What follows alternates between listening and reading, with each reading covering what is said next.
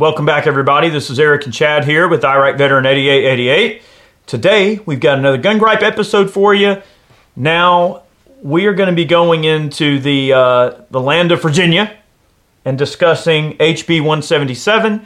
This is not necessarily a gun bill, but it is very important to discuss because it really does go around the processes that make our country very unique in terms of how elections are handled. And it's really important that we kind of expose the hypocrisy that they're guilty of in Virginia right now. It's really bad stuff, and we're going to dive into that a little bit. Now, look, before we get started though, I have got to take a second to talk to you guys about Raid Shadow Legends. I am absolutely hooked on this RPG. It's available on the App Store as well as PC for the, for some of you PC nerds out there like I am. But I've been playing it on my phone. I have been tearing this game up. It is such a great RPG. I'm an old school gamer and I really love uh, the old turn based style of combat and some of the older RPGs. It's got a great battle system that's tons of fun, lots of really cool characters. Uh, there's tons of great equipment upgrades that you can get, different spells and special attributes that you can develop. It's a really cool setup. The battle system is a ton of fun. There's a campaign mode, lots of really fun things in this game that make it super, super addictive. Uh, this is a great game. It's free to download. Just go over there and check it out. Now, if you go down in our video description, click on our link, okay? If you're a new player, you're going to get 100,000 silver coins and one free champion called the Hex Weaver. She looks like she could probably cause some uh, chaos. If you go up here in the right hand part of the screen and click the treasure chest icon, that's where you're going to get your free content that you got from clicking the link if you're a new sign up. I'm on there as IV8888, so who knows, maybe one of these days we'll start a clan or something, get on there and battle it out. Let me know if that's something you guys are interested in and we can check it out and, uh, and take it on. But Really great RPG. I'm addicted to it. I just want to tell you guys about it. He plays this more than my son plays Fortnite. Yes, and that, that's probably an unhealthy relationship between me and my phone. All right, so let's get into the nuts and bolts of this gripe a little bit. Um, it's pretty dangerous because what it deals with is bypassing the electoral college. Uh, basically, what Northam wants to do is rewrite and change the rules as he goes, right? And part of the way that he accomplishes that is by changing the rules in a way that favors the popular vote over the electoral college. So what he wants to do is award Virginia's uh, votes that normally would have to go through the electoral college. They want to award those votes to the popular vote of the state, and then bam, all of those votes go well, no, whatever so side. That's not quite accurate because uh, currently uh, electoral votes on a state level in a presidential election, what happens is if the state if the state's popular vote was for one given candidate, all the electoral votes in that state go to that candidate. What this is referring to is the national popular vote. So whoever won the national popular vote, all 50 states elector, uh, electors will go to that candidate instead of the, the, the state level electoral college that we have now in the national elections. So that's more of what separates us from a pure democracy and makes us a republic. So basically, okay. uh, so I'm, I'm, misunderstanding here mm. then. So basically, what we're looking at is if it's a nationwide popular vote, then it just bypasses the electoral college on all 50 state level completely. They're cha- well, they're going to keep the electoral college. That's what this is proposing is like you know join the national popular vote. So they're going to keep the electors, but they're just going to go to the national popular candidate. So it's going to be pure democracy and mob rule. Right. You know, instead of uh, the organized system that it, well, sort of disorganized system, but more fair system that represents rural municipalities as well, you know, as the large cities. Because okay. the national popular vote, it plays favor to the large cities and that population center there and that lifestyle and those morals and those values or lack thereof in some cases and pretty much ignores rural America, which is really the backbone of this country. Yeah, and you know it, it's it's been long sort of proven right that the left in general really hates the electoral college because it does take away the ability for mob rule to take place and for true democracy to be able to say, all right, well, since we outnumber you, then you have to do whatever we want you to do. And that seems to be like the reoccurring theme with the left, right? They want you to do as they say and not as they do. And they want you to have no power to be able to speak out against them or, or deal with, with them directly in terms of policy or in terms of voting. And what essentially this does is renders the average Virginian's vote completely obsolete because when you look at the electoral map, or let's just say if you look at red counties versus blue counties in Virginia, there's an overwhelming majority of the counties are mm-hmm. red still. So what it would basically say is, hey, all you red red counties, since you don't represent the majority of the population centers, as long as the national popular vote swings Democrat, then we're just going to give all our votes to Democrat regardless. So that's pretty dangerous, right? So- because that's what they want because they want to be able to keep and hold power mm-hmm. based on population centers. The Democrats always push really hard to ensure that that happens through having large population centers. And it's so weird. It seems like the big cities always vote blue. Always. I mean, it's just it's just kind it. of part of it. I mean, you've got those large population centers. I mean, lifestyles are different in those population centers. Like, there's not as many people that are farmers, outdoorsmen. There's not as many uh, like gun owners that own a bunch of guns, have a place to shoot regularly. Um, you know, usually people are more confined and, and things like that. Uh, in, in as space goes, they don't get out and do a bunch of things, whatever the case might be, and they have that kind of the heavy police presence in, in the big cities a lot of times, so they feel more protected. Like, oh, well, I don't need a gun because I've got police right around the corner, that sort of mentality. I, I really don't know what it is either. I mean, I, I've never really looked too deep into it. I still can't quite figure out why that city mindset differs so much from the rural mindset. Like, why? If I was in a city, I, I want a gun in the city. Like when I go to Atlanta, like I don't go to Atlanta without a firearm on my person. You know, That's right. I mean, I just can't think of anybody who wanted to live in a city like that where crime rates and everything are higher and not be armed and not have that sense of uh, self um, reliance and the ability to defend yourself and your. Self-preservation. Yeah, exactly. I mean, the electoral college is a is a distinctively unique system that we have set up, and it's a unique system of checks and balances that they want to circumvent. Um, and that check and balance is so that yes, some large population centers, simply because a lot of people want to move to one area and say, all right, well here we are, and this is our vote. It doesn't get to determine what all the rural people have to deal with too.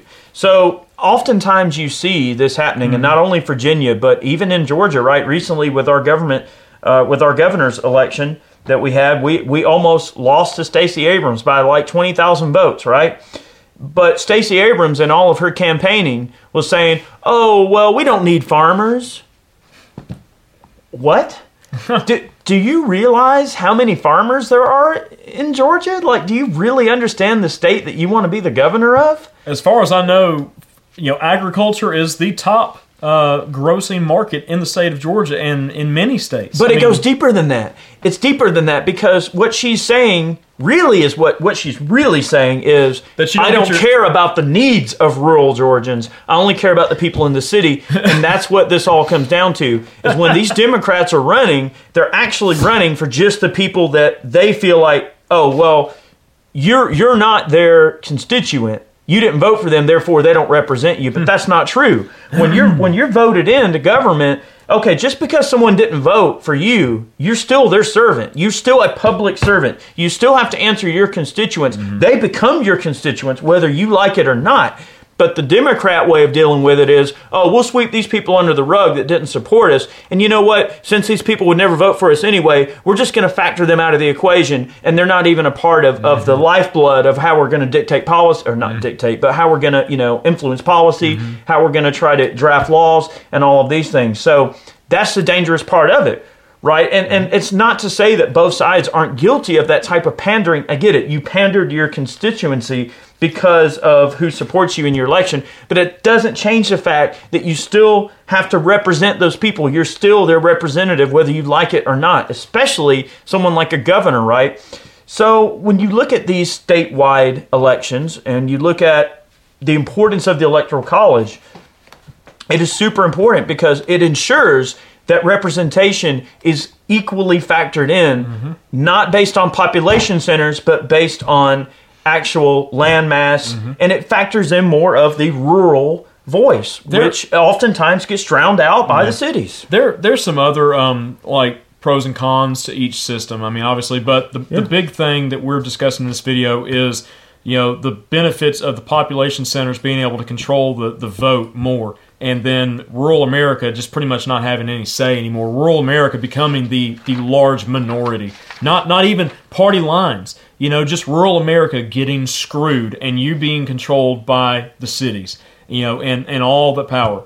Um, They've achieved that power and they want to keep that power. Yep. And by doing that, they want to rewrite the rules. They want to change Um, the rules. They want to make up the rules as they go along and they want to stack the deck in a way that helps them and benefits them moving forward. Yep. And that's a really cruel way to look at it if you think about it. Like, how cruel can you be but to say, oh, well, here we are giving the public trust. And hey, oh, all you rural Virginians, by the way, we're going to take your guns and your voice isn't going to matter come election time because we're just going to use whatever the national popular vote is to determine where our votes go for the presidency. It's I don't know what I pretty cruel. That's cruel. Yeah, uh, going back to Stacey Abrams, just something I was thinking about was, I, you know, her comments about Georgia farmers was just dumb, Ignorant. very, and It's it just makes me think that she's one of those those idiotic people that thinks that your food comes from the grocery store. I mean, because people really think this. They look at meat, they look at cereal, they look at vegetables, and they think, "Oh, I'm just going to go to the grocery store and get me some broccoli." No, no mind to where it had to come from. Yeah, who had to work for pro- it. Product of California, like, ah, wait a minute, this is Georgia. Some someone that runs in Georgia and says that they that we don't need farmers and that they, they're an irrelevant part of our economy is obviously somebody doesn't understand what's good for Georgia. Now, this gun gripe is not about Georgia. This gun gripe is about Virginia. But that same type of elitist attitude is what they're trying to apply to everybody in Virginia. So right now, uh, it's this this article here. Okay, it states that if the bill signed into law by Democratic Governor Ralph Northam, uh, uh, Virginia would join 15 states and the uh, District of Columbia in agreement to have their electors cast their ballots for the presidential candidate who gains the most popular votes nationwide instead of a statewide winner. Now, I'm wondering if let's see. I'm wondering. Sorry, I'm If- playing Raid uh, it's okay. while he's talking. I wonder if um, if this is going to have to be one of those deals where like all 50 states are going to have to get on board with it, or it's just going to be ignored pretty much on a national level. I'm curious about that. But the, the big thing with this is It's the intent. the, the big thing with this is it goes back to 2016. Okay, Hillary versus Trump. You know, Hillary won the national popular vote. Okay, by a small margin. Guess what? Trump won the electoral college, which better represents the entire country as a whole. So he became the president of the United States. Liberals, progressives, Democrats, whatever you want to call them, the left, the blues, whatever, they were pissed off. Pissed. They And- absolutely had it in their mind When- that they had had it bought off. They knew they had it. They they just she she thought she had it so much that she didn't even prepare a concession speech. But uh, oh god, yeah, it was it was so dumb to watch all that. But you know, it's just this. It, it it's reminiscent to me of like a child pitching a fit because they can't have something that they want. And Stacey Abrams did the same thing. She did. She never conceded. She, She never did. said, "Hey, good job, good luck." Nope, screw you. but no, I don't want to restart my computer. Stop. But you know, it's dumb. It's just okay. We lost, so we've got to fix the system so we make sure that we win and we keep winning. That's the mentality. But you know, the the thing is, there's corruption on both sides of the aisle. Oh, yeah. and we see it all the time. But you see a hell of a lot more of it on the Democrats and the progressives and that that side. I'm not calling out everybody who might hold true to some of those values. That's fine. You might be a liberal gun owner. Good for you, okay? Fine and dandy. But the thing is, if you're a liberal gun owner and you vote for somebody like Joe Biden or Bernie Sanders or uh, Pete Buttigieg or Hillary Clinton or Dianne Feinstein, what do you do? What? No, no, no. It doesn't make sense. But we want th- this video is somewhat gun related. I know this is outside of the vein of a normal gun gripe, but it is important for us to make this video because it shows the clear disdain for checks and balances. Mm-hmm. It shows their true intent, which is really just power and using whatever mechanisms uh, that are available to them to achieve and keep that power. Mm-hmm. And it also shows that your voice does not matter to them. Mm-hmm. Okay, so whether you're going to a rally and and and showing your you know distaste for gun legislation or whether you obviously have certain feelings about other aspects of how the government's ran in that state. What they're basically trying to say is not only do we want to take your guns and make you irrelevant in that regard, but we want to actually make your vote irrelevant as well. We want to completely bypass your ability uh, to voice your opinion and to let your voice be heard. So that's scary, right? The left has proven time and time again that this really all is about control. Yep. It has nothing to do with what's good or wholesome or right or what's constitutionally valid. It doesn't have to do with what is within the bounds of checks and balances and how we run our country and the tried and true system that actually takes everyone's voice mm-hmm. into account.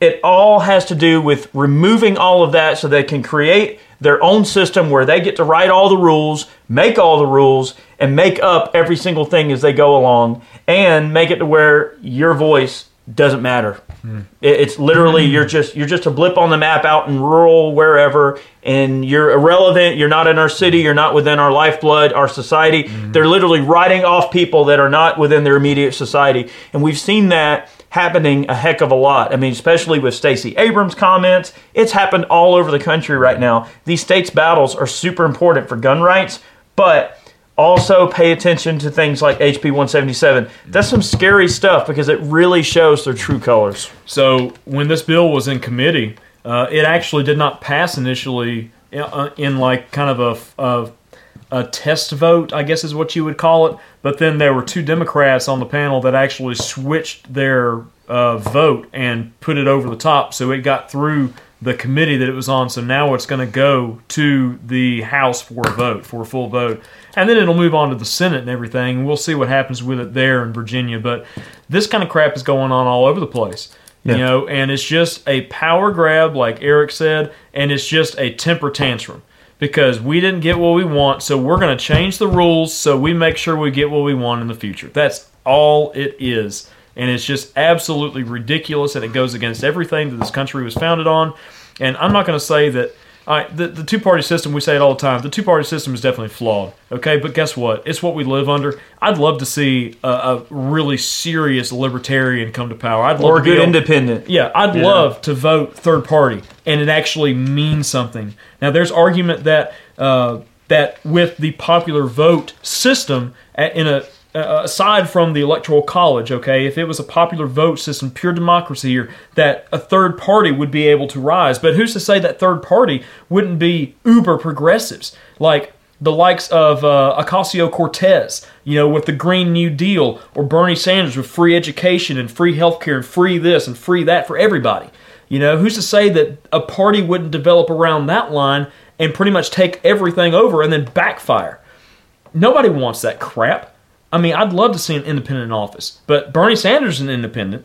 But look at him. Look at his stance on things. Yeah. I mean, Yeah, that, that's You know, a good way to the get yourself a, a thirty dollar gallon of gas and a Dude. forty dollar gallon of milk and a fifty dollar uh, uh, loaf of bread. Let's see. okay? Where's where's Venezuela? Oh right. Oh wait a minute. That's the U.S. Oh. yeah Oh. yeah it's it's food for thought. That's what we wanted this gripe to be. So guys, um, take it for what you will, but definitely contact all your reps and make sure that they oppose HB 177. It's a super crappy piece of legislation. It goes beyond gun rights because it takes your voice away completely and it, it basically takes away your, your vote, right? And, and that's scary mm-hmm. when a government is comprised of people who no longer represent the people, who no longer truly care about the needs of all the people, only the people that they truly care about, their their mega constituents and their little, you know, sanctuary areas that they create. That's scary. We can't allow that to happen. It goes completely against the checks and balances and against what our founding fathers wanted for this country. So, Yep. guys, Indeed. thank you for watching today's video. Um, want to take a moment to thank all of our Patreon supporters, those of you who purchased man cans, those of you who purchased t-shirts over on Ballistic Ink. Thank you so much for the support. If you see value in what we do and uh, you wish to support us, those are the most direct ways you can do so. Uh, thank you guys very much. We'll see you uh, in a future video. Many more on the way. We'll see you soon. Take care, guys.